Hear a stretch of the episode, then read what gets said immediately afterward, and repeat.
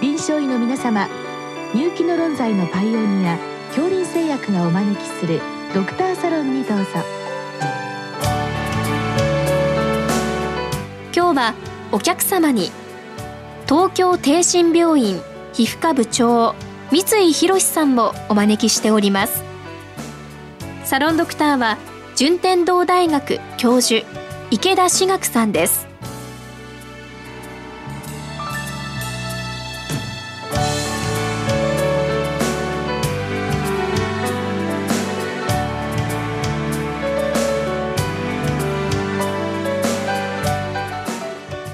三井先生よろしくお願いいたします、はい、よろしくお願いいたします。本日はですね難しいご質問なんですけども両親の患者さんでいろいろやったんだけれども悩んでいますっていうことなんですね、はい、でご質問ですと左側の頸部陽心というふうに書いてあるんですけどこの番組ではまあ一般の先生方もたくさん聞かれてるんでまず陽心って一体何なんでしょうか？はい。まあ陽心は湿疹の中でも強いかゆみを伴うものでして一言で言うと強いかゆみを伴う孤立性の急疹ボコッとしたものですね。そういったものが多発するそういったかゆみの強い芯が出るっていうものです。じゃああのアトピー性皮膚炎みたいにあんまりデコボコしてなくてザラザラっとして赤くなるっていうんではないんですね。そうですね。まああの結局皮膚ってかくと皮膚熱くなりますから通常のものからちょっと熱くなると耐線化っていってゴワゴワした感じになります。でさらに熱くなるとこの陽心というしこりになる。まあいわゆるしこりですね。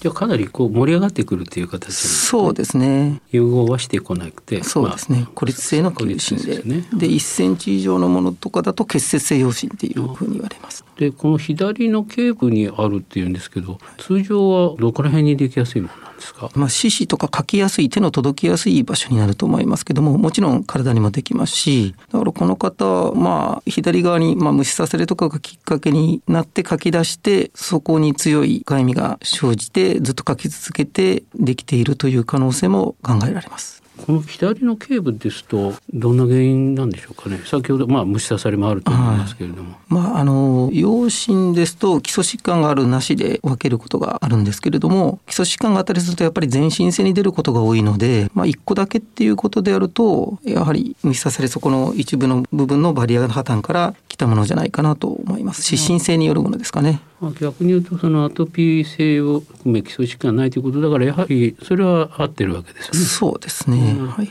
で一個だけこうあるって、まあ、かゆいっていうとこれどんなもんが鑑別疾患となるんでしょうか？そうですね一個だけだと他の腫瘍も考えられますね。よくほくろの中でもね汗かいたらかゆくなっちゃったりしますよね。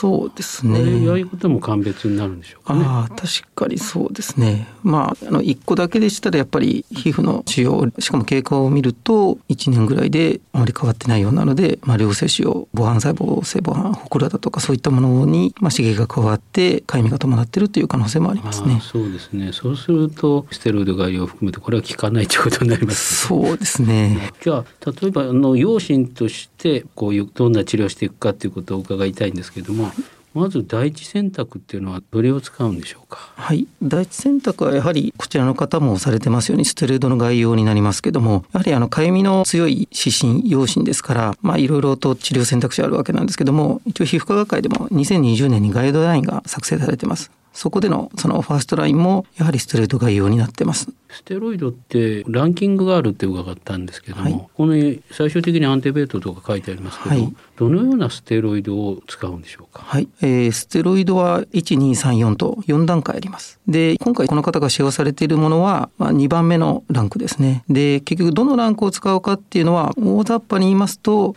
あの皮膚の厚さによってあとかゆみの症状によって変えなきゃいけないんですけども一番強いものはデルモベートっていうものがあるんですけども今回みたいな用心とかに使う。で2番目のやつは今回使ってるアンテベートっていうのは大体対線化っていうものですね。ちょっと皮膚のゴワゴワしたところ。で3番目のものは体の普通の赤みがちょっとあってボコボコしてないものですね。で皮膚の薄い顔とかは4番目の一番弱いものを使います。なので今回の場合はアンテベート2番目を選択されてます。なので、ちょっとこれで効かない場合は、やはり一番強いテルモベートっていうものとかに変えた方がいいかなと思います。なるほど。それで、ドレニゾンテープって書いてあるんですけど、これは一体何なんでしょうか、はい、これはあの、リンデロンっていうステロイドをテープに塗布したもので、まあ、セランテープみたいなやつですね。あの、透明なテープで、そこにステロイドがついてまして、それを貼ることによって密封されて吸収が高まるということで、結果として作用としては、まあ、デルモベート、先ほどの一番強いものか、それ以上とはされてます。ああ、なるほど。じゃあ、テープにもう薬がついてるっていうんですね。はい。あそれで、まあ、それでも一進一退なので、まあ、一つの選択肢としてはステロイド概要をアンテベートからテルモボイトにクラスアップするということですね。そうですね。ねはい、それからもう一つ聞き慣れないあのビタミン D3 配合ステロイドってこれがあるんですがこれは一体何なんでしょうか、これはもともと感染っていう病気のものとかで使われるものなんですけれども皮膚のその表皮細胞の文化の正常化させるものでガサガサを抑えるものとかそういった作用があるんですが稀にこういった用紙に使われるケースがあります。ビタミン D3 っていうとイメージはあの骨の方ですよね。そうですね。くる病だとか、はい、ステロイドの入った軟膏ということですね。そうですね。でこのビタミン D3 っていうのが先ほど何か表皮活化細胞に反応するって言うんですけどこれはどのように反応するんですか？そうですね。あのまあ今考えられているものは機能的バリアあのアンチマイクロバイアルペプタイドっていうんですけどもそれを上げていく。あるいは他のいろんなちょっと説が流れてるんですけども。単純にカルシウムの調節だけじゃないですね。そうですね。いろんな基準が考えられてますね、ね、はい、ああすごいですね。それを混ぜたステロイドを塗るということですね。そうするとそういった作用をビタミン D3 が効果があるだろうし、ね、なおかつステロイドの効果と複合であると、はい、でもあくまでこれ感染の治療なんですよね。まあ、感染であのよく使われているものなんですけれどもいろんな効果が分かって今はこういったあの養子の治療選択肢にも使われています。なるほど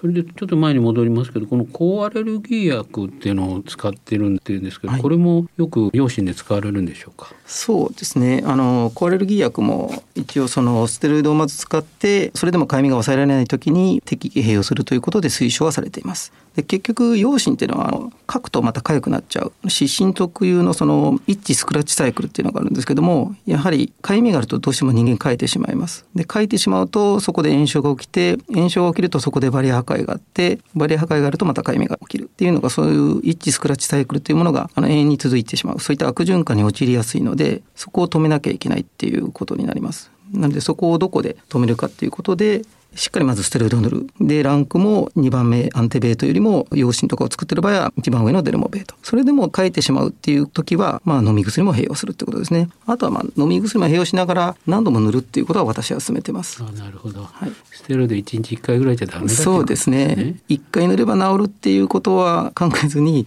書かないようにするために塗るっていう意識で何度も塗るっていうことですね。なるほど。じゃあ逆に、あ、書きたくなったなと言ったらもう塗っちゃうっていうパターンですね。そうですね。私はそれを推奨してます。くらいしなきゃいけないですね。はい、で抗ヒスタミン薬もまあいろんな種類ありますけどどのようなものがよく使われるんでしょうか、そうですね結局コアレルギー剤の一番問題になる副作用としてちょっと眠くなるっていうものがあるので、まあ、患者さんそれぞれで、まあ、眠気があったら問題な、まあ、お仕事をされてる人だったら、まあ、そういった副作用のないものあるいはその痒くて寝られないっていう時はその眠気があっても大丈夫なものを使う。そういった選択で使ってます。その方のライフスタイル、ね、そうですね。であの漢方薬っていうのも話題に出てるんですけどこれはサードラインとかになるんでしょうか？そうですね。サードラインになりますね。まずステロイド塗って適宜抗ヒスタミン剤コアレルギー剤を内服して。でまあそれでもダメな場合は漢方治療をされる方もあります。どのようなものを使われてるんでしょう？まあ、これあの本当にどれが効くとかそういったあの蓄積された論文がなくてですね一応過去の報告としてあるものが大細固糖加減だとかオーレンゲ毒糖とか下津糖とか補充液ともう本当にこれケースレポートですが そういったものが報告されてます。エビデンスレベルとしてはまあ5以下で推奨度も C1 になってますね。使ってもいいけど十分な証拠はないという。そうですね。じゃあこのご質問の方のまあまとめさせていただくとまず養親かどうか他のものはないかというのをまずもう一回見てみるということとそれからステロイド治療するんだったらまあストロンゲスト第一のクラスのものを使っていくということですね、はい。で抗アレルギー薬漢方はまあセカンドラインサードラインなのでまあそれが効く効かないはあんまり期待しないでステロイドのところをまず抑えていくということになりますでしょうか。はい、そうですねあと特に大事なのがやっぱりそのバリア破壊の問題ですね、まあ、バリアの問題であのやっぱり書き壊してるうちにバリアが壊されていくので、まあ、アトピーの基礎疾患がなくてもやはりちょっと、まあ、年齢ともにバリアっていうのは十分な機能を持たなくなってしまうので保湿をしっかりするっていうことが推奨されてます。まあ、まず先ほどのステロイドの話に戻りますけど塗る量が大事ですね。皆さんあの塗っても少ししか塗ってない。十分な量を塗るっていうことが大事で、まあ、痒疹は比較的ちっちゃいので少なく塗るってことはないと思いますけどもやっぱりテカる程度だとかちょっとベタつきが出る程度でいいのでしっかり塗るっていうこと。で、まあ、その周囲周辺のバリアの、あの保護バリア機能をまた戻すバリア補強をするという意味では保湿剤油をコーティングするということで保湿剤を塗るということが推奨されます。その保湿剤を塗ることで何がいいかというとやっぱ外からの刺激をブロックするっていうこととあのバリアがないとかゆみの神経が表面に伸びてきてかゆみがまた感じやすいっていうものがありますから、まあ、保湿剤を塗ることによって刺激を防ぐプラスかゆみの神経をまあ元に戻してかゆみを感じにくくするっていうことで、まあ、しっかりした保湿であの首のとこですねやっぱり汗とか襟で擦れてバリアが剥がれちゃいますので、まあ、保湿剤をこまめに塗っていくっていうことも大事になるかなと思います。で先生あの保湿剤とステロイドを塗る時はどのように使うんでしょうか？まあ、順番は特にありませんけれども大事なのはやっぱり保湿剤。まあもうこういう方の場合は首だけじゃなくてやっぱり全身の乾燥もあると思いますので、まあ、全身にしっかり保湿剤を塗る。で順番関係ないって言いましたけど保湿剤を定期的にあの塗るっていう習慣をつけるためにはおすすめなのはやはりお風呂上がり直後に保湿剤をベースに全身に塗ってでかゆいところだけその症状に合わせたステロイドをその幹部に塗るっていうのがまあ分かりやすいかなと思います。で治った後も保湿剤を続ける、ね、続けていって、まあ、再発予防にするっていうことで。ずっと生活習慣の中に入っていくという、ね、そうですね、まあ、歯磨きと同じような感じで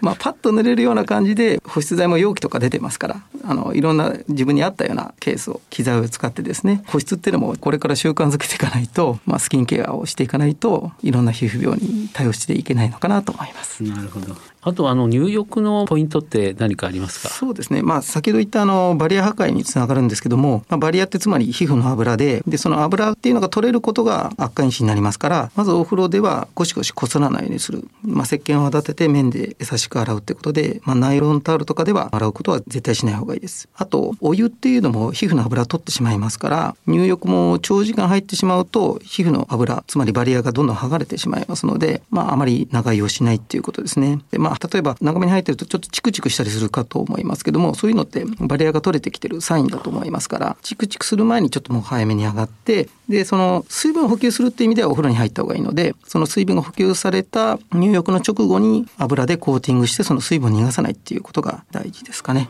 どうもありがとうございました、はい。